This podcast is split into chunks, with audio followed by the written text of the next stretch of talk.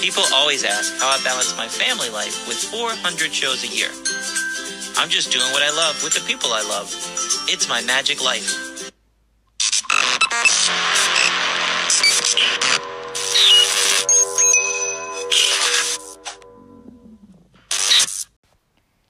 All right, we're back. And um, man, I never would have thought after we wrapped up stuff last week with a comedian that we'd be uh, interviewing a bounty hunter tonight. I think it's awesome. A bounty hunter, a second degree black belt, uh, a life coach. This girl, I told her she's like an onion. She's got all these layers. She said, "Oh, like Shrek." I said, "Oh man." she figured out where I got my source for my uh, thing at. But anyway, uh, we got Uyen on um, on our podcast tonight. We met Uyen while we were working with uh, Penn and Teller while we were filming Fool Us, and she was on the production company. And one of the things that I was talking to my publicist about was anytime we do a television show, we worked in Carbonaro, we did Penn and Teller, whether we do local television or whatever, I get to know everybody. I talk to everybody, whether it be a PA or whether it be somebody with the production company. I talk Right. to everybody. Yeah. I, I really do. So and, and Uyen is extremely easy to talk to and so incredibly nice. And Well, um, thank you. So sh- this is gonna fly by. This is gonna be awesome. and Lana fell in love with her Oh right my away. goodness, There was no warm up period at all. My little girl Lana, she was just she loved Uyen right away. yeah. Normally I love she- her energy right off the bat as well. We clicked right off the bat. I feel. Oh yes, because normally she's you know she can get up in front of a a huge Yeah. audience and be fine, but then one on one she's like I have to get to know them first. Not with Uyen. She was. Aw. I got to tell her this. I got to tell her that, and it was like oh that's, That's so sweet." wonderful. That made me feel good. Aw. Yay! Right on. yeah. Well, anyway, Uyen, uh, tell us tell us a little about yourself here. There's so much. I don't even know where to start. I'll just let you start. Yeah, I don't know where to start as well. Uh, well, my, my main background has always been in the martial arts. Um, so I made that uh, a career for a period of time. And uh, during that time, I was able to teach so many people, touch so many people's lives. I taught students from as young as three years old to as old as 82 years old. Um, it, it took me around the world. It allowed me to have the privilege and the honor to actually go to the Shaolin Temple in China. Um, and to be able to have my second degree testing there in the temple grounds and and have my ceremony witnessed by uh, the head abbot of the Shaolin Temple, that it was just an experience that, like no other. And Wow. for people who aren't familiar with the martial arts, you know, they they they would ask me, well, I, I can't relate to that. How can I relate to that? I said, well, imagine if, say, you're a practicing uh, Catholic person, and you get an opportunity to go to the Vatican and meet the Pope himself. It's kind of like uh, on that kind of level. So when I put it like that, people are like, oh, okay, that makes sense. And so, wow, you know, and then then the questions come in after that. But um, in my martial arts career, it's it's allowed me to meet so many different people. And then once I moved on from it, uh, oh, you know what? Backtrack a little bit. During the time that I had my martial arts studio, I was able to meet a gentleman by the name of Stephen Webb. And he had a nonprofit foundation where he would go around and uh, he would rescue um, uh, exotic animals, animals that, you know, for one reason or another, you know, people get and then they realize I can't handle them as they get older or, you know, those animals aren't considered domesticated animals to begin with. Right. Um, so he had a nonprofit organization set up to where he would go around to the schools uh, after school, and he also had a program to where the schools can bring the kids to his compound to visit all his animals, and he would teach them about the importance of um, how we uh, contribute to the environment, how recycling plays a big difference on animal endangerment and preservation. So it was it was all around a great program, and I happened to meet him one day uh, at an animal fair of all places, and he had a white tiger with him, and her name is Isis. And I said, hey, I run a martial arts studio. It would be really, really amazing you know, if I could have a live tiger in the dojo for my students to actually see in person. Because how often do you get to see a white tiger in person up close? Wow. You know, I don't know too many people that could say that. So we started talking, and he brought ISIS to my studio, and my students were able to uh, see the tiger, be up close were able to pet her. Um, then, and then him and I just struck up a friendship, and I said, "Hey, what other animals do you have? Can I come visit?" So he invited me to his compound, and he's got tigers, he's got lemurs, he's got uh, Komodo dragons, he's he's got kinkajous. I mean, any exotic birds, snakes. Uh, he had a um, albino snake named Leo, and, and he was he was yellow and white, but he had these piercing red eyes. I remember. Um, so we just we just started a friendship, and then one day uh, he adopted a cougar, and um, I had just you know I, I happened to be there that day to help him feed and everything, feed the animals. Cause I come over to do that sometimes, and I happened to be there that day. He goes, "Hey, I just picked up Caesar from the vet today," and I said, "Who's Caesar?" He goes, "Come meet my new cougar," and. uh he goes, we, we have to take him to the vet to have him defanged because, you know, we can't have these big cats with their fangs and then, you know, have them in the, in the programs that take them to the schools. And I was like, okay. Um, so he says, uh, he's a little groggy. He's still coming out of his, his anesthetic, um, anesthesia, but I've got a group of students that are coming by here shortly and they're going to tour the compound. I'm going to take them around and show them the different animals. Could you do me a huge favor and just hang out with Caesar and just make sure he doesn't get in anything he's not supposed to? I'm like, okay, I could do that. So I said, where is he? He goes, he's in my bedroom, on my bed. I'm like, oh, it's like that, huh? And he goes, well, hey, I just brought him home. These are all my kids because he treats all his animals like they're his kids. And uh, he goes, he's my big kid. He needs a little, you know, TLC right now. So he's laying in bed. I'm like, all right. So I go in his room, and there's this there's this cat laying, this big cat laying in his bed, and he takes up about a little more than half of the of this king size bed. And I'm laying there. And I lay down with him, and Caesar rolls over. He looks at me, and he puts his paw on top of my chest like if he was hugging me. And then I laid there, and then I looked at him, and he looked at me, and then. uh a couple times, uh, you know, the animals will test you. He opened up his mouth wide and tried to put it over my, my, my face. And I kind of just gave him a light smack. I was like, hey, Caesar, I don't play that. So then he, he snapped back in and he laid back down. And next thing you know, I guess I was tired. I fell asleep with this big cougar holding me and snuggling me like, like I'm the, I'm, I'm the cuddle bear, you know? Wow. Oh my goodness. And, um, yeah. You and then I, I woke up. Yeah, it was so comfortable. I fell asleep with him. I, I didn't have a care. I didn't have no. I I wasn't worried about him biting me or anything. It was just it was just me and him. That's it. And I remember waking up and I, I had to go use the bathroom and it was across.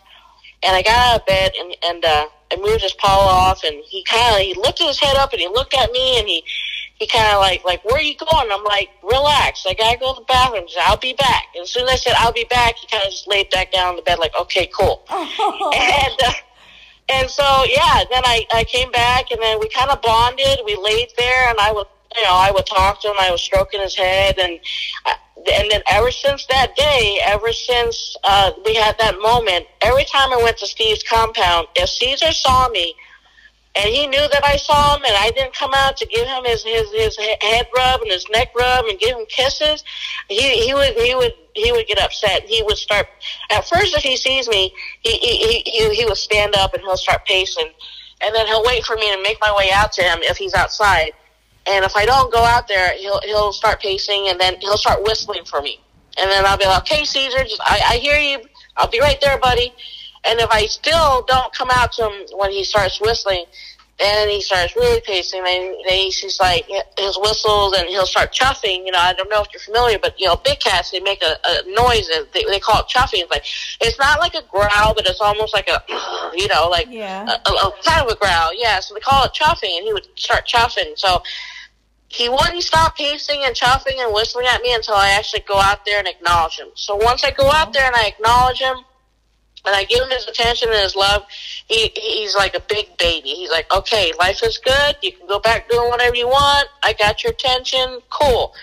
And I would feed this cat out of my hands. We would. I remember uh, we fed him chicken breasts, raw chicken breasts. So I would take the chicken breast and I would dice it up and I would put it all in the palm of my hand, and he would just eat it right out of my hand Wow. and uh, it, it is definitely um, I couldn't even begin to explain the the bond that I had as, with all the animals, but especially with Caesar because we had that moment all together for ourselves for a few hours, and and ever ever since then our bond has just been magical. I can't even I, you know, I would never think in, in my wildest dreams that I would be doing something like that ever. Right? Yeah. Um, yeah, and it's crazy because you know Steve would, would, would Brown, he's like, "Hey, your boyfriend's been missing. You want to come over and visit him?"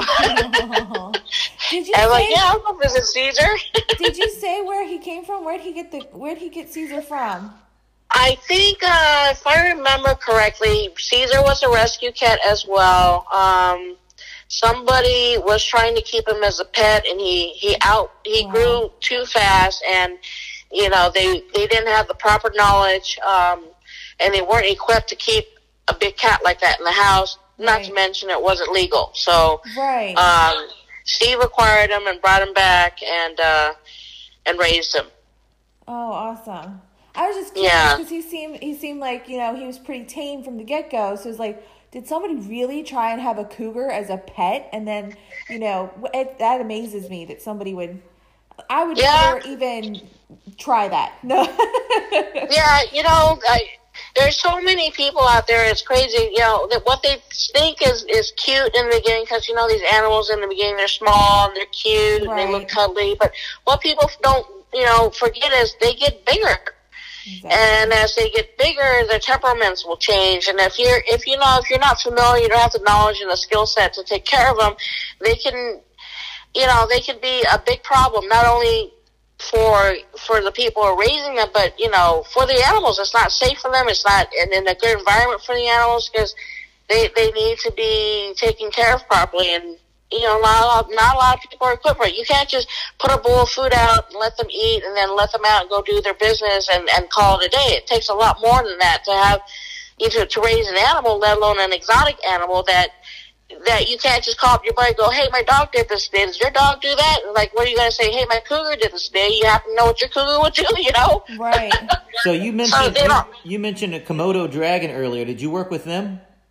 Yeah, he had um, all his animals uh, were on his compound, and we would go through each different, you know, section where they all were. And at feeding time, we would prep all the food in the kitchen, and and you know, they all had their names and. Um, all their food was set on the bowls, and then you know I would take turns. Like, okay, I've got I've got feeding duty for you know the kinkajous, or I, the lemur needs to be fed, or uh, walking the snakes. You know, one day he asked me, "Hey, you want to walk my snakes for me?" And I'm like, "What? What, What do you heck? mean walk the snakes?" Walk a He goes, I'm just gonna put them all outside on the on the yard and the front lawn and let them just have their freedom and move around while I while I go back and clean everything.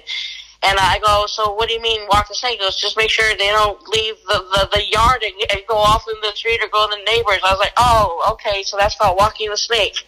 Wow. Yeah, they keep they keep crawling through the leash. Yeah, I no tried, but it didn't. work. yeah, that's what I thought. I was like, what? you know? No, I just heard I just heard that Komodo dragons have botulism in their in their bite, and that's how they kill animals. Yeah, they. That's what I was told as well. Um, whenever I was around the Komodo dragon, he was always inside his big, uh, his big tank. It Oh. was like an oversized tank. Like if you can imagine a big glass display cabinet that's Yes. really long, that about six feet long or so. That's what uh, what Steve had him inside, and so I actually was never around when he took, uh, whenever he had to take him out to clean his aquarium or anything. So I wasn't there for that. Yeah. I was around a lot for like the snakes, the tiger, the cougar, the lemur. The, I think the lemur's name was Samantha. She she was very very hyper. Um, had a problem being around females. She liked being around males more than females because I guess she wanted to assert her, you know, her her control and her authority. Um, all the animals had their own temperaments. They it was just amazing to be around. Just to think that these are, you know, God's creation, and uh, who would have thought I would have ever had an opportunity to be that up close and up front with them like that? It was just, you know, absolutely a once in a lifetime opportunity, and I took that opportunity every chance that I was allowed to by him. And then years later on, he uh, he bought a, a compound. Uh, in Florida, and then we just lost we lost touch from there. But not a day goes by that I don't think about it. Well, see, Aw. Natalie and I ended up working on the television show, uh, The Carbonaro Effect. Yeah. And I was hired as an animal trainer and a magic consultant on the show. So we were working with, we had a white tiger, we had capuchin monkeys, we had lemurs, we had Oh, there you go. and we loved, we loved every second of it. And it's so funny that you know, a tiger or a lemur or these animals. Right. Each one really does have a different personality. And you Different really- personality, different energy. Yeah. everything about them is different and it's it's not like just a dog or a cat you'd see at a at a pet store. Right. I mean they they, Yeah. are, they are like people, man. They're completely different. Yeah, it's kind of neat. Yes, yes, absolutely. I agree with you. It's it's definitely, uh, you know, if anybody could experience it, it's definitely one of those experiences of a lifetime that you can't really replicate. Right. Yeah. You know, I even I even see my brother, my younger brother, um, in the Asian zodiac. He was born in year of the tiger. So I remember one year it was his, his birthday, and I went up to Steve. I go, "Hey, uh, I know this might be a big ass, but I says her whiskers fall off all the time." And uh, I said it'd be cool if I could have one of her whiskers to give to my brother for his birthday. And he goes, "Go for it. Go ask her. She'll give you one." I'm like, "You, I, I don't want to pluck it out of her." And then he goes, "No, just just go over there, go talk to her." You know, I'm like, "Okay." So I went over to Ice, and I'm like, "Hey, girl, you know, it's my my brother's birthday coming up, and uh, it'd be really cool if I could have one of your whiskers. He's like, I could give it to him. Promise you, it's it's gonna be in safe hands." And I was stroking her, and then like kind of took one of her whiskers and just kind of like pulled it off, and then she just looked at me and licked my hand, and that was it. Oh. Wow. Yeah, and uh, I gave it to my brother. I go, I said, you can't go anywhere and buy this. You know, I go, I took this off of an actual tiger. This is a real whisker, and I gave it to him. And uh, um, you know, I, I asked him years later because it's been many, many, many years ago, and he goes, you know, I honestly don't remember what I did with it. I'm like, oh, dude, I can't exactly go and buy it again, man. Right. You don't know what I had to go through to get that thing. I could have lost it all. yeah, Goodness. Oh. Yeah. So when you were talking about your second degree black belt, what what was the style of martial art? I was trying to tell Natalie, but I couldn't remember. Well, the style of martial arts that I practice is called Shaolin Kempo, and it's uh, it's really a blend of both a Chinese art form and a karate art form. Um, and there's you know many many forms of martial arts martial arts out there, um, and then a lot of us can trace our lineage in one way or another back to a certain root. You know, uh, the Shaolin Temple, thousands and thousands of years ago, you know, um, spread. You know, they had their monks that traveled, whether it be traveling to spread Buddhism or traveling for whatever reason or not. But these monks were also warrior monks. So, you know, these monks traveled to different parts of the world and at the same time spreading uh, the martial arts and training. So, a lo- make a long story short, come down to where our system is. There's a gentleman by the name of William Kwai Sun Chow, and he was basically um, a Shaolin practitioner, a Chinese martial arts practitioner. He he trained a gentleman, a Japanese gentleman by the name of James Mitose, and so that in modern day is where we can trace back to where it kind of you know that's where the union kind of happened. But there's there's others factors and other martial arts systems out there that are similar, if not almost the same as well. It's just depending on who we're able to trace our lineage back to, to like which monk master which master it was that you know that the information was received from. Um, but the system that I that I am uh, in is called Shaolin Temple. It is a blend of both uh, Japanese martial arts and Chinese. Um, in the beginning, for the, the the average student, it's all Japanese. It's all basic stances, punches. It's basically the laying of the foundation, the basics. Um, as you progress through higher into the rank, and especially when you get to the black belt rank, it does change start, and it goes into more of the Chinese facet and the more of the Shaolin side. Um, and so, I've had the privilege to be able to go with our martial arts company and all of our students and other fellow instructors to go back uh, to China uh, and and test there and actually train there for about a week.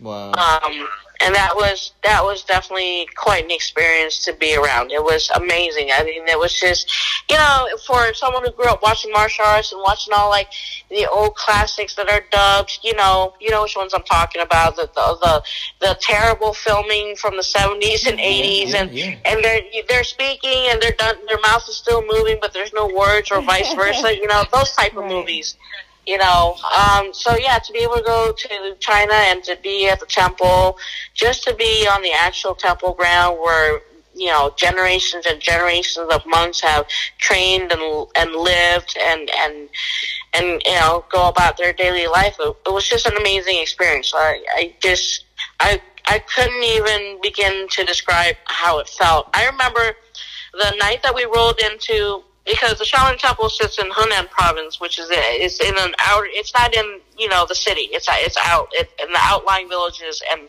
whatnot. So we had to fly, and then once we flew into uh, the the area, it's called Dongfeng or Dengfeng for most people. That's how they recognize it. Then we had to take a, a bus ride to the hotel.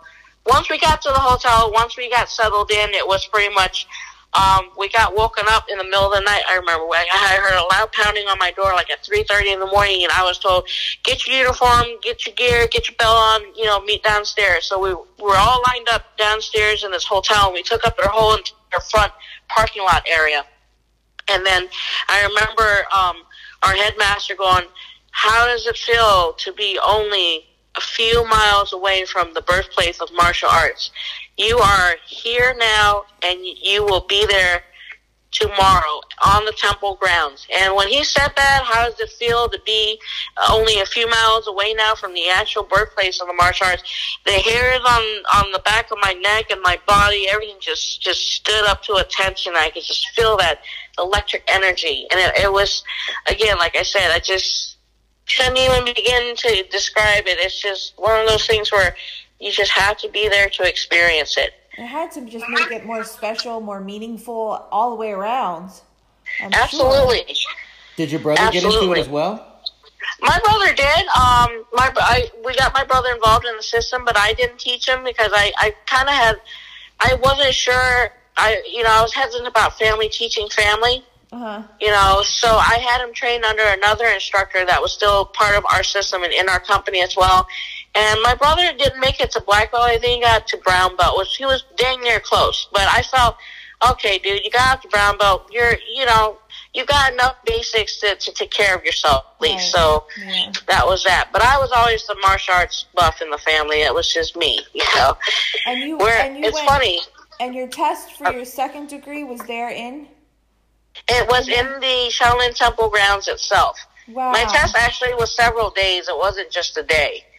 Oh, um, really? It was several days. And I remember when we first got to the Shaolin Temple, we were just in the front of it. Um, you know, where it's the, the, the area, I, you know, the courtyard we were at, it's open to the public where people can go see, but we were all there and we were all standing there and I remember it was raining and we were all lined up in formation and I think we were out there for a good hour or two just in the rain.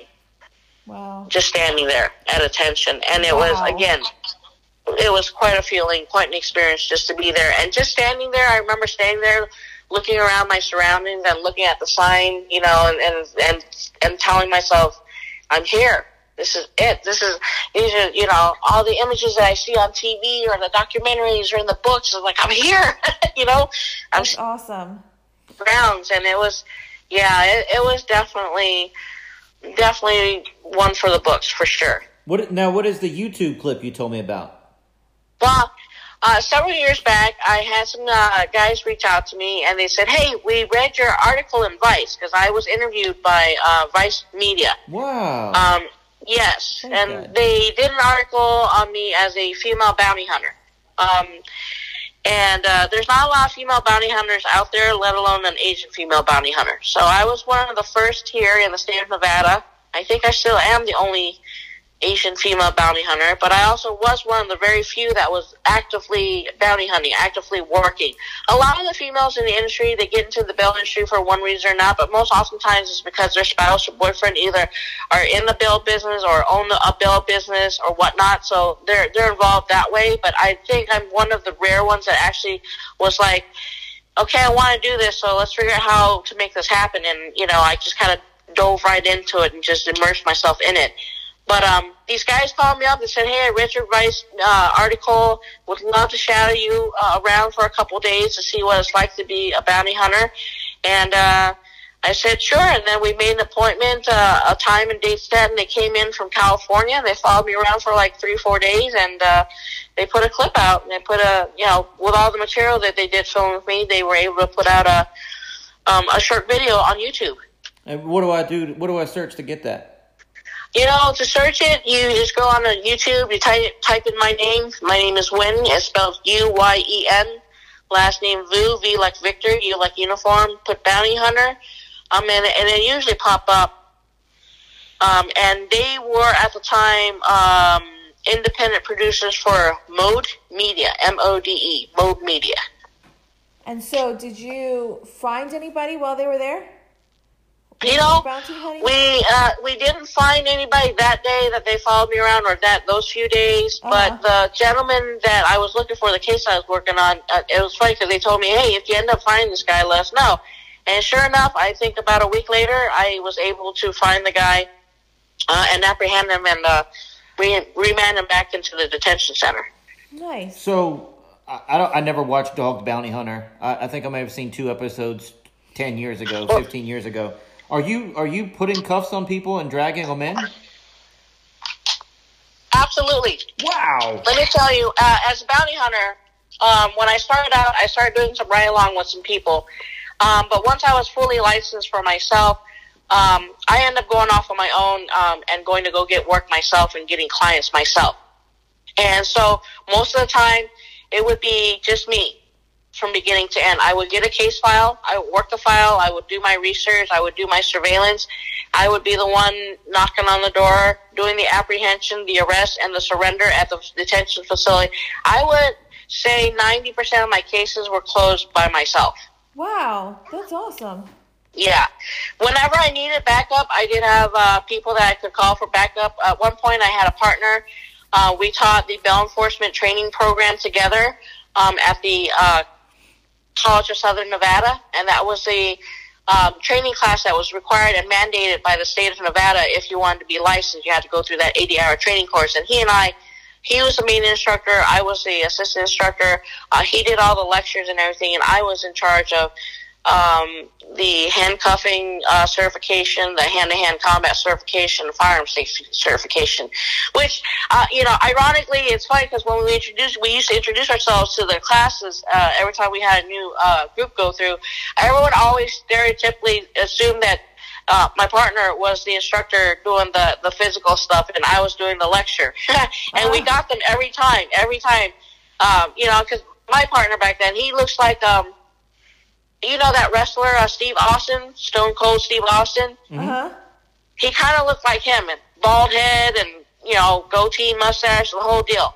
Um, so everyone always assumed he was the one doing the the cool stuff, but it was always me. So I always Nice. like I always got a kick out of that. That's awesome. When I just looked it up on my iPad while we're videotaping this, and I got you uh, Yes. beating the heck out of some uh, skinny white dude in the, in the thing, uh, putting the gun together. This video is awesome. So what it what Well, it came thank up what it came up was um, I'm a bounty hunter, my life mylifeglam.com. But it has Okay, mode yeah, in well- the bottom corner. Mode Media changed to Glam, I think. I think they did at one point changed over and they became Glam Media. This is awesome. This is so cool. Everybody, thank you. everybody, all the comments are just like, "That's a bad woman right there." you are awesome, girl. This is so awesome. So they. I mean, you know, uh, my my experience as a bounty hunter took me all over the country. Uh, I flew all over the country to do apprehensions and arrests, and I would fly back with them on the plane Oh, or wow. drive back with them. Um, you know, and and uh, everyone always asks me like, "Aren't you scared?" I go, you know. If I uh, approached this being scared all the time, I wouldn't be able to do my job. So I, I didn't think of it as a scary thing. But and, you know, now looking back that I'm older, uh, you know, I was like, wow, it took a lot of uh, gumption and a lot of oomph to go out there and do that. But it did, it wasn't, you know, I thought I looked at it like it was fun, it was challenging, and and every time I was able to close a case, it was such a satisfactory feeling and a sense of accomplishment, especially doing it by myself. That I just kept at it, you know. Um, I've, I've taught, you know, and the difference between me, what separates me from a lot of other um, bounty hunters out there, I think, is uh, number one, I'm a female. So most of the time when I'm knocking on your door, you don't think I'm the one that's coming for you. You know, and I use it to my advantage. You know, I tell them, hey, uh, sometimes I tell them, hey, I'm the girl from the office. They, that they're sending me down here to refill some new paperwork. I just need you to refill it. Or, you know, or oftentimes I think really is the, my ability to be able to speak to people and put them at ease, I think is what made my success rate so high um, I've I've talked people into hopping on a plane by themselves without my, me being there. I told them, if I send you a plane ticket and I pay for it and I don't need you to pay me back for it, would you be willing to get on that plane and come back here and let's fix this and make it Oh no. over your shoulder or, or wondering, you know, who's parked down the street and knowing that you have this warrant hanging in your head. Right. And yeah, I was able to do that successfully to get them to come back, you know, and I said, uh, you know, I'll treat you with respect and you treat me with respect. That's just how it goes. Nice. So you said you I- flew all over the country. Did all of them start out where they were in Vegas and they just left and you had to track them down, or No, some of them started in Vegas. Some of them lived elsewhere, came to Vegas, you know, party too hard or whatever. You know that old slogan, what happens in Vegas stays in Vegas? Yeah. Well, I, I use that line on people when I found them. I go, see, what happens in Vegas doesn't always stay in Vegas. See, you did something, and now you got to come back and make it right. Right. You know, um, I had, yeah, I had people from all over. I, I, I remember there was one guy I, I had to go find. He was actually one of the script writers for The Sopranos oh, and and I found him uh, in a um, rehab center. Um, I've had I oh, I'll tell you an interesting one. I had one case, and the female. She was in Reno. She went into warrant in Reno because at one point I actually was able to. Uh, I landed. I would want to say like a dream job as a bounty hunter. I was hired by a surety company, and the surety company is the company that provides basically like the insurance of the bail bond offices. You know, um, they they back them up. It's like if you write a bond, uh, let's say someone goes to jail and they need to get bonded out. Well, the court sets the fee for each charge. Every charge is different. Every bond is priced differently. But let's just use a hypothetical one. Let's say you go to jail for domestic violence, um, and the bond's three thousand dollars, and people wondering, well, how do I go about that? Well, if you're in a state, because there's five states in the country that doesn't have private bond, which means um, New York's one of them, for an example. If you get trouble in New York and you go to jail, you have to bond through the state, which means you have to come up with that whole three thousand dollars, or you're stuck in jail to your court date. But the, for other states that have bond, what you do is you pay a percentage of that bond amount that's set by the court. And every state's fees are different. Like, for example, in California, it's a 15% rate. In Nevada, it's 10%. So in Nevada, you, if you went to jail and your bond was set at 3000 you'd have to come up with that 10% down in order to get out of jail. oh, okay, okay, And then what happens is, if you go to jail and you go to all your court appearances and, and, and you go through all your motions and uh, and your case gets closed, then once the case is closed and the court sends the bail office the um, the the paperwork saying that you know um, case closed, everything's done, then that person will be released from the bail bond's responsibility. But if they don't, and they get a notice from the judge going, "Hey, failure to appear, your guy or girl didn't appear in court. Now you have 180 days to either produce the body or produce the check," is what they call it. gotcha. So produce the body means go find them, bring them back. If you can't find them within the allotted time provided, um, then you got to produce a check, which means the bail bond owner now has to write a check for three thousand dollars out of pocket and and pay it to the courthouse. So that's generally speaking how bond usually works. Okay, So then, uh, so then when they have to send you out, they also tack on that bill to the criminal? Yes. So when they send me out, that my fees and, and my charges get tacked on to that person's bill that they already owe the bill company. Wow. And that's why I tell them too sometimes. I go, look, you know, the longer I'm out here looking for you or the longer I'm out here looking for, you know, if I'm talking to a family member or friend, it's costing you. You Right. signed on the dotted line. You said that you would re- be responsible. So help me help you. You know, the longer I'm out here looking, my fees rack up with with the bail bond office, and they have to pay it. They have to pay my travel expenses, uh, you know, lodging expenses, investigative hour expenses, all the hours that I spent working on that case file. I bill them. right. Um, you know, for example, I had one guy. Um, he was the person that bailed out this female. Um, I looked at the case file and, I, I saw it for what it is. She was basically one of those females that was um, a prostitute. And uh, he was basically her pimp, but he wouldn't admit it to me. He was like, "Oh, I, yeah, I was her boyfriend, blah blah." But I, Yeah. I, and he was trying to dodge my questions. I go, "Look, I'm not here to judge a man, okay? Regardless of your relationship with her and her, and vice versa, it doesn't matter. The point is, right now you're on the hook for ten thousand dollars, and that's ten thousand dollars on top of my fees. And my fees are they're they're racking up every day that we speak. Every day that I can't find her and put her back into custody, that's costing you. Your tab is growing." I said, so help me find her. I go, you know, uh, you know where she would be. You know how you know she would advertise her services. Let's let's make this happen, man. And then at first he was like, nah, you know, I I don't know where she's at. I I I I can't get a hold of her. She won't respond to me. I said, that's fine, but this isn't going to go away. This, Right. you know, I go, so come on, let's let's make this happen. And then he was like, okay, well you know what I could do is I could set you up with a burner phone and I can kind of like get her set up to, to like potentially meet a client at, you know, at a, at a motel or something and then you go and do your thing. And I go, well, there's no guarantee she's going to show up. I said, no, that's not going to work. I go, how about I come get you and then we go find her ourselves? And he thought about that. I go, look, this is your best bet. Another person, if somebody else takes this case file, they might not be as generous with their time and as patient. I go, so let's do this. And I don't know what clicked in his head. He said, sure. Yeah, okay. And I said, great. I go, you're up in San Francisco. I'm going to be driving from our Las Vegas office. I'm going to drive up to our Reno office. I've got to do some case files there. And then from Reno, I'll bump over to uh, San Francisco and then I'll pick you up and then we'll go get your girl. And he goes, okay, that's fine. So, you guys, it's just me in the car, okay? And I drive all the way, you know, to San Francisco, and I'm picking up this, you know, big black guy, right? And he's a pimp. Uh-huh. And so I automatically, I have my badge out. I have my firearms holstered. Um, he told me to pick him up at his mom's house, so I, he gave me the address. I picked him up. I get out of the car, I go knock on his door, and he comes out. He goes, "Oh my God, put that badge away! You know, if people see me out here, they're gonna think I'm a snitch or something." I'm like, "Well, that's your problem, not mine." I have my badge out to let everyone know who I am and what I'm doing, so that there's no confusion as to why I'm. He goes, "Okay, okay."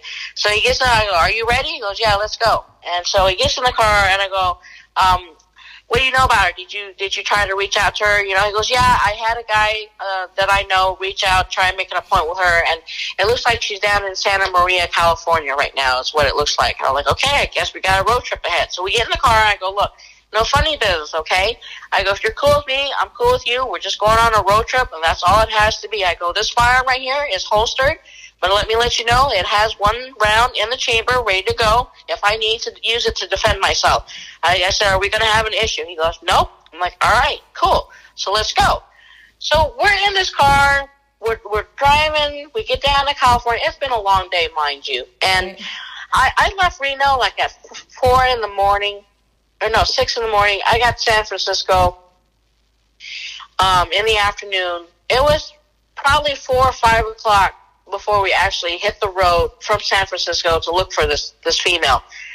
And we're driving from Northern California, and we're, and we're making our way slowly down towards Southern California.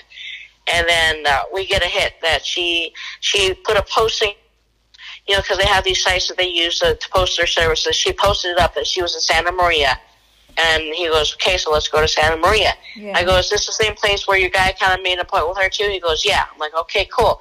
It's been a long day, you guys, right? I'm I'm in this car with this guy all day, and I'm tired. And I literally, kid you not, as we're coming into Santa Maria into the town, we're about to exit the freeway. I remember looking up at the sky, and in my head, I said, "Dear Lord God, please just let me find this girl. It's been a long day.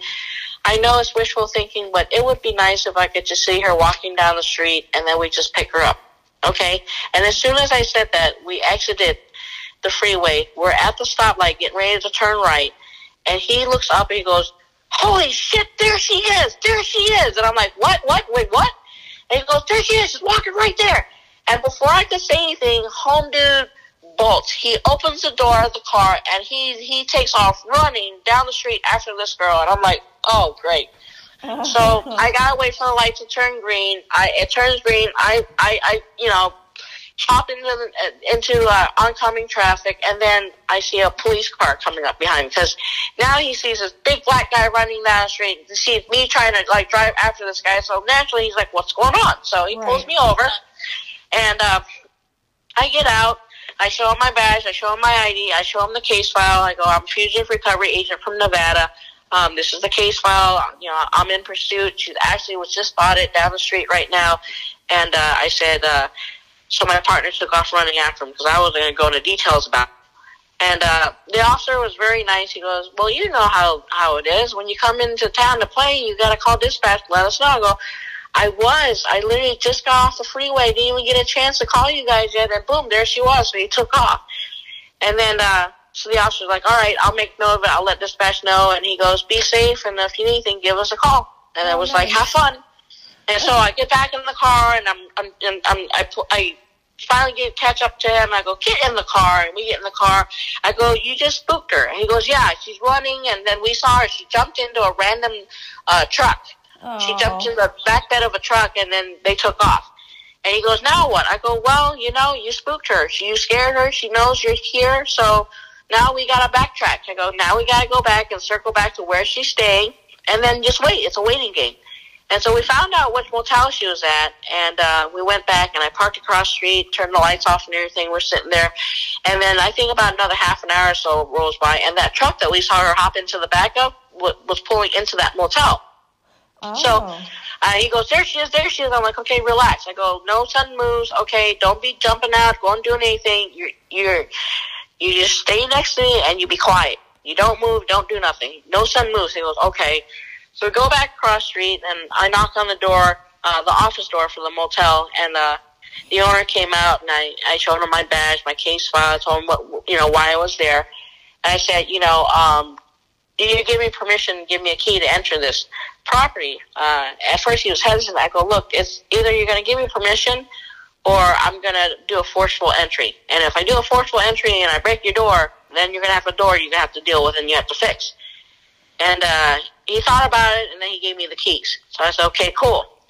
So I go up to the room and, uh, I, I wait outside. I'm listening to see what's going on inside because I didn't want to just open the door. I actually wanted to wait till she was, you know, in the process of doing something or getting ready to do an act so that I could catch her in the middle of the act, you know, and then just be an easier arrest. Yeah. And that was basically what happened. I opened the door and she was getting ready to get into the act and then boom. And then the guy, you know, started mouthing off on me. I'm like, look, I'm not here for you, you know, so you can put your pants back on and go on your happy way.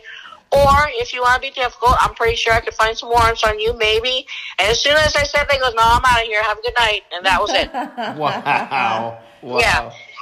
And then, uh, you know, I told her why I was there. I told her, you know, you're in warrant. You know what it is. Let's do this. And yeah, so then I drove her, I put her in the car. And when I transport people uh, uh, uh, on the road, um, I try to make it as comfortable as I can for them within, you know, reason. So Right. I transfer her from, you know, because when I arrest people, I handcuff them behind. Their hands are behind them. Obviously, that's going to be uncomfortable in a car ride for any amount of time. So I said, you know, I, I told her the rules, what I expected out of her. I said, now I'm gonna, I'm gonna change over your cuffs and I'm gonna put in the belly chains and ankle, anklets so it'll be more comfortable for you. So I proceeded to lock her up in belly chains and then her ankles were locked up. I put her in the car. So now I have her in the car and the guy in the car with me. I have to drive him back up to San Francisco to drop him back off. And then from there, from San Francisco, I had to drive her all the way back to Reno to remand her into the detention center at Reno. You know how long this road trip has been for me? I've been oh, Goodness. going nonstop since like 6 a.m. that morning. And at 4.30, we were still rolling into San Francisco to drop him off. Wow. And then I think I rolled into Reno, right, you know, right when the sun was coming up. And at, at the whole time, I tried everything. We would crank the music up. I would would roll down the windows and let that cold blast come in. I did Yeah. everything I could to stay awake. Because it's not like I could go to him and go, "Hey, dude, you want to drive for the next, you know, half hour?" Like, no. Yeah. so that that's not an option. So yeah, Wow. I did this all by myself. And um, you know, sometimes when I tell people this story, they're like, "You weren't scared. You weren't thinking." I'm like, "Yo, if I was, I didn't think of it because if I did, I wouldn't be able to do my job." Right. Yeah. But yeah, interesting, uh, interesting, interesting times. So, what's your? I know you're writing a book. Is is these stories going to be in the book, or what? What is your Yes. book about? Yeah, my book is basically it's going to be a memoir, loosely about me. Um, you know, my experiences as a bounty hunter. Um, then I'll probably segue into my experiences at you know as martial arts, as a firearms instructor, just basically how I became who I am today, basically. And really, this book, I've met so many people throughout my life, you know, from my twenties on up, saying you need to write a book, you need to write a book, and I'm like, who cares? It's just me, you know. I'm one of so many people out there. Uh, but then after I had my daughter, you know, um, someone said to me, if you don't care about putting your story out there for other people, at least put the story out there for your daughter. And then Aw. that's when I was like, okay, now I have a real legitimate purpose why I really want to do it. Yeah. Um, and then so, I- yeah, I started writing the book for my daughter. And then, you know, now that she's getting older, you know, when she was a baby, I would leave her with my parents and I would, you know, go all around the country to, to do my job. As she got a little older, I realized I want to be home with her to be there for, uh, for all these moments and experiences, school, schoolwork. So I, I stepped back from bounty hunting and then I kind of transitioned into what do I want to do next. And, um, I sat there and I gave it a lot of thought, and then um, what really triggered it for me was I was cleaning out my office at home. Um, after I left my martial arts company, it was I left it because um, the principles and, and, and, and, and everything that I cherish and I revered as martial arts, I, I didn't see it being practiced by my senior instructors. You know, the people that I looked up to, the people that were my boss, the people that trained me.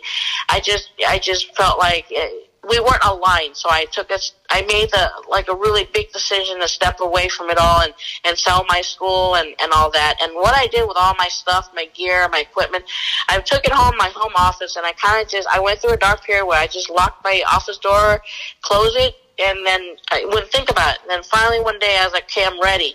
I'm ready to sort through all this and, and get rid of what I don't want to keep and whatnot. So I went through it, and as I was going through all these letters I got from all of my students, you know, and, and it just dawned on me, like, that was why I became a martial arts instructor in the first place to help all these people achieve their goals and, and succeed and, and you know and, and accomplish things that they never thought they could do push their minds and their bodies to to to, to levels that they never thought possible.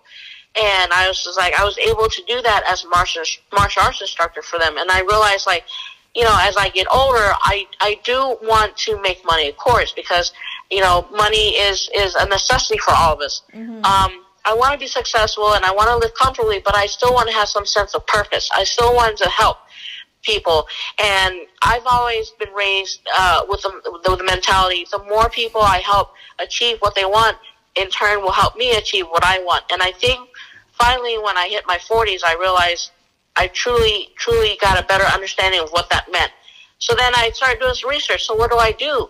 And then I came upon life coaching, and it's just I feel with all my experiences and um, all my different industries that I've been involved in, and mainly also being a female in a very male-dominated industry. And every industry that I picked was all male-dominated. To be able uh, to go into those industries, being a woman and doing what I did, and be able to accomplish what I did in the time that I did do it, I felt like I have something to offer. So if someone says, you just gotta go and put it together. So here we are, you know. Nice. Yeah, because you Yeah. can't, you can't say you've had a boring life. You have definitely got some stories to tell and, and definitely have experience to back you up to do this kind of thing. So Yes, I- I do. That's that's amazing. That's awesome. To be able to take what you've learned and all that you have done and be able to help other people. That's a that's a great thing and I think you're really you seem like a person that's really fit for that kind of thing to do that. I think well, thanks, Natalie. Yeah, Thank you so much. I appreciate that. Yeah, all absolutely. of the all of the comments underneath your video was this is a bad chick. The video's too short. We want more. We want more. yeah. So I and mean, you know, I had that's your book. I mean, they want more. They yes, want to know more. I about you. agree. Exactly. And I've been approached ever since ever since that Vice article came out a few years back. I've been approached um, all the time by TV producers, script writers, um, and I've had people. I've even had one gentleman at the time was like, "We're ready to do this. We let's develop something uh, around you and your story." um, and they and they even sent me a contract. Um, but I, I, you know, I believe everything happens for a reason, and timing is important as well. I don't think it was just meant to happen in that time for one reason or, or another. Um, and a lot of these other projects, I never personally wanted to get involved because I wanted to be in control of my story still. And Right. some of these projects wouldn't allow me to do that. So I, I, you know, a lot of people tell me, oh, you know, all these opportunities, they're not going to come your way anymore. You know, they're going to get fewer and fewer in between. But I've never let that bother me because as a person, I've always lived my life. I am in control of my destiny. I want something, I'm going to make it happen. So that never bothered me that I, I had so many people approach me and, you know, and that I said no or, or, or for one reason or another not decide not to get involved. I mean, the last season of Big Brother on TV that aired this past summer, I was supposed to be on it, but I Oh. just didn't feel that that was a fit for what I want to do for my brand. Yeah, it would give me the exposure, you know, that would give me um, a huge exposure right off the bat, but it just it, I didn't feel like it, it aligned with my message and what I want to do. So I didn't do it. But Well- then coming circling back, the book I feel like is is where um, I put all my experiences in that book and everything, and I, I that book I feel will be my my jumping platform to introduce people to coaching. Nice. Well, Yeah. and and as far as your life coaching business, if there's somebody that wants to reach out to you, how how would they reach out to you and say, You know, "Look, my, my right- my life is a mess. I need some help." And I think Uyen could definitely whip me into shape. And if I don't listen, she's gonna kick my butt. So I'm gonna listen. That you know, Wes, when you put it like that, that's how a lot of my um my martial arts students used to be. A lot of my parents would come to me and go, "If you don't get your crap in gear, I'm gonna tell Miss Uyen about it." Yeah. You know, and I had parents would come to me, yo, guess what Michael did in class there? Guess what what Johnny did? You know, and, and then it, it would become like, all right, well, let me talk to them. You know. Yeah, oh and I even had parents go. You know, they're so different when they're with you, Miss Uyen, because he acts a certain way and he, he listens and he's disciplined, but then when he's at home, it's totally opposite. And I was like, you know, unfortunately, it needs to be carried over at home. I can't go with you guys and live with you in your home and make sure your kid is, is always on the, you know, toe on the line. That's like the principles that I teach them and everything. All that has to be reinforced at home. Right. yeah, yeah. yeah. Um, but yeah, right now I'm in the process of getting some uh, social media set up and, and a website. But if someone really just wants to, to get a hold of me, I'm the type of person find go directly to the source. I'm the source. You know, they can reach out to me through my email, which is lotusconsultants88 at gmail.com. That's common spelling L O T U S C O N S U L T A N T S 88 at gmail.com. And I, I always respond to my emails. I always get back to everybody in a timely manner. So if anybody really wants to reach out to me, just that's my the, the quickest and most direct way to get a hold of me. And Nice. this isn't just for people out in Vegas. I mean, you can do it over Zoom and I could do it over Zoom. I could do it through Skype. I could do FaceTime. The beauty about our technology and where we are right now as a society is, is you could literally do anything anywhere with a with a reliable Wi-Fi connection and, and like a computer or, or some sort of smart tablet or, or smartphone. It's Yeah. it's made it so much. Technology has made it so much easier um, for us to be in touch with one another and to do business with one another and to uh, just anything and everything. Perfect. Yeah. this this is so cool. I I I, I don't know. Do I need a life coach, Natalie? I got I got twin boys coming any day now, so I might be calling you in ten years. Hey, Whip these I'm boys in the shape. here. Anytime and every time, I'm al- I'm always here. I'm always up for the challenge. Of, and, and to me, it's not even about uh, making the money. Yes, money is is a, a big factor, of course. I'm not going to lie to everybody. Go, it ain't about the money. It is. You know, I want to I want to be able to do something successful and be but be able to provide for my family and, and be successful at. But at the same time, that's just a secondary, if not a third you know, reason, you know, down the line. My main reason is meeting people. Being able to meet so many different people from so many walks of life and be able to have some sort of a positive impact on them and them having a positive impact on me. It's not all about me. It's about them, how they impact me and how they help me grow as a person. And that's the real reason why, you know, I do what I do is, is to create that, that positive energy and, and to spread that positive energy and to, to, to get people to realize like, you have whatever it takes inside you do whatever it is that you want. You just have to consciously make an effort and, and follow through with it.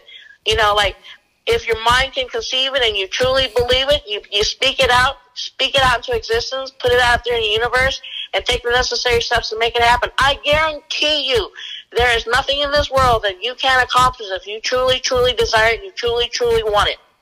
And sometimes people say, oh, it's easier said than done. Yeah, it can be easier said than done, but it can be. It's just as simple as opening your mind up to it, accepting it, and let it be. Let it happen. Let it organically do what it needs to do. I'm also a firm believer of if you don't move to where you need to be in life, the universe will push you to, to, to, will cause that friction for you, will cause that, that pain and that stress because you're not going along where you need to be. So now the universe is pushing you along. So what are you going to do about it when it pushes you along? Are you just going to let it push you along and then be a victim of it? Or are you going to turn around, take control of that situation and find the positives in all that situation and make those positives work for you so you can go out there and you can be in control of yourself and you can go out and do whatever it is that you want to do and whatever it is that you want to accomplish. It's all possible. Wow. Hey, when and it's I, really as simple as changing your mind frame, you know? Yeah. Positive thinking, positive energy, being open to it, being open to receiving it as well as giving it. Nice. I agree with you 100%. You know how many guidance counselors told me that I need to find a real job? You can't do magic. I lived nah. in a, I lived in a small little town, you know, small population. DC, uh, Washington D.C. and Richmond are two and a half hours from me in either direction. I mean, that's the biggest cities around me. You're going to struggle. Yeah. You're not going to make it. What are you going to? How are you going to be a magician? And then I meet you, you know, on, on on Penn and Teller's Fool Us, and you know where are these people and now? that's the thing. Know? Those skeptics out there, because they don't realize that they might not think of themselves as negative individuals, but they don't realize that's a negative train of thought. That's a negative thinking. And when you you have a negative set in, it sets in uh, through your nervous system. It sets into your body. Have you ever worked out and you're sweating, and the minute you say I can't anymore, all of a sudden it's like that much harder. You can't do it no more. it's because you already put it into existence that you can't. Boom. It's that simple, like that. But if you just turn around and flip it and say I can do this, I can get through this, you know, and turn your negative to positive, you've already did the biggest. You've already accomplished the biggest hurdle you would accomplish is the, the fact that changing your perspective and your mentality of, of instead of don't do instead of can can you know all right, you're um, awesome. and misery loves company. You know what I mean? Unfortunately, sometimes it, people are skeptics, and it's easier, you know, to, to, to feel like you're you're in the same boat as them versus not. And there's envies, you know, envy out there. There's jealousy out there. There's so many reasons why people think the way they think, and I, unfortunately, it's just it is the way it is. But we as individuals, we can help change that one person at a time.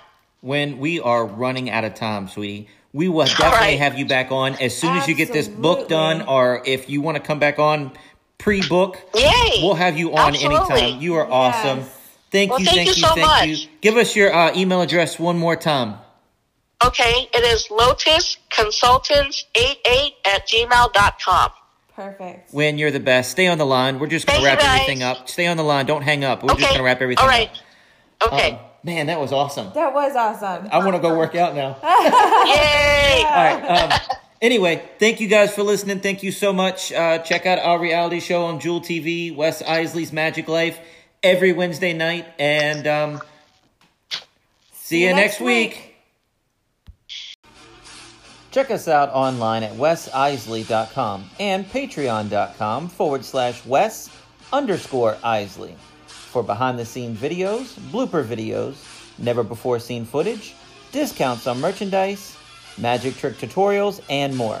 That's Wes Isley spelled W E S I S E L I.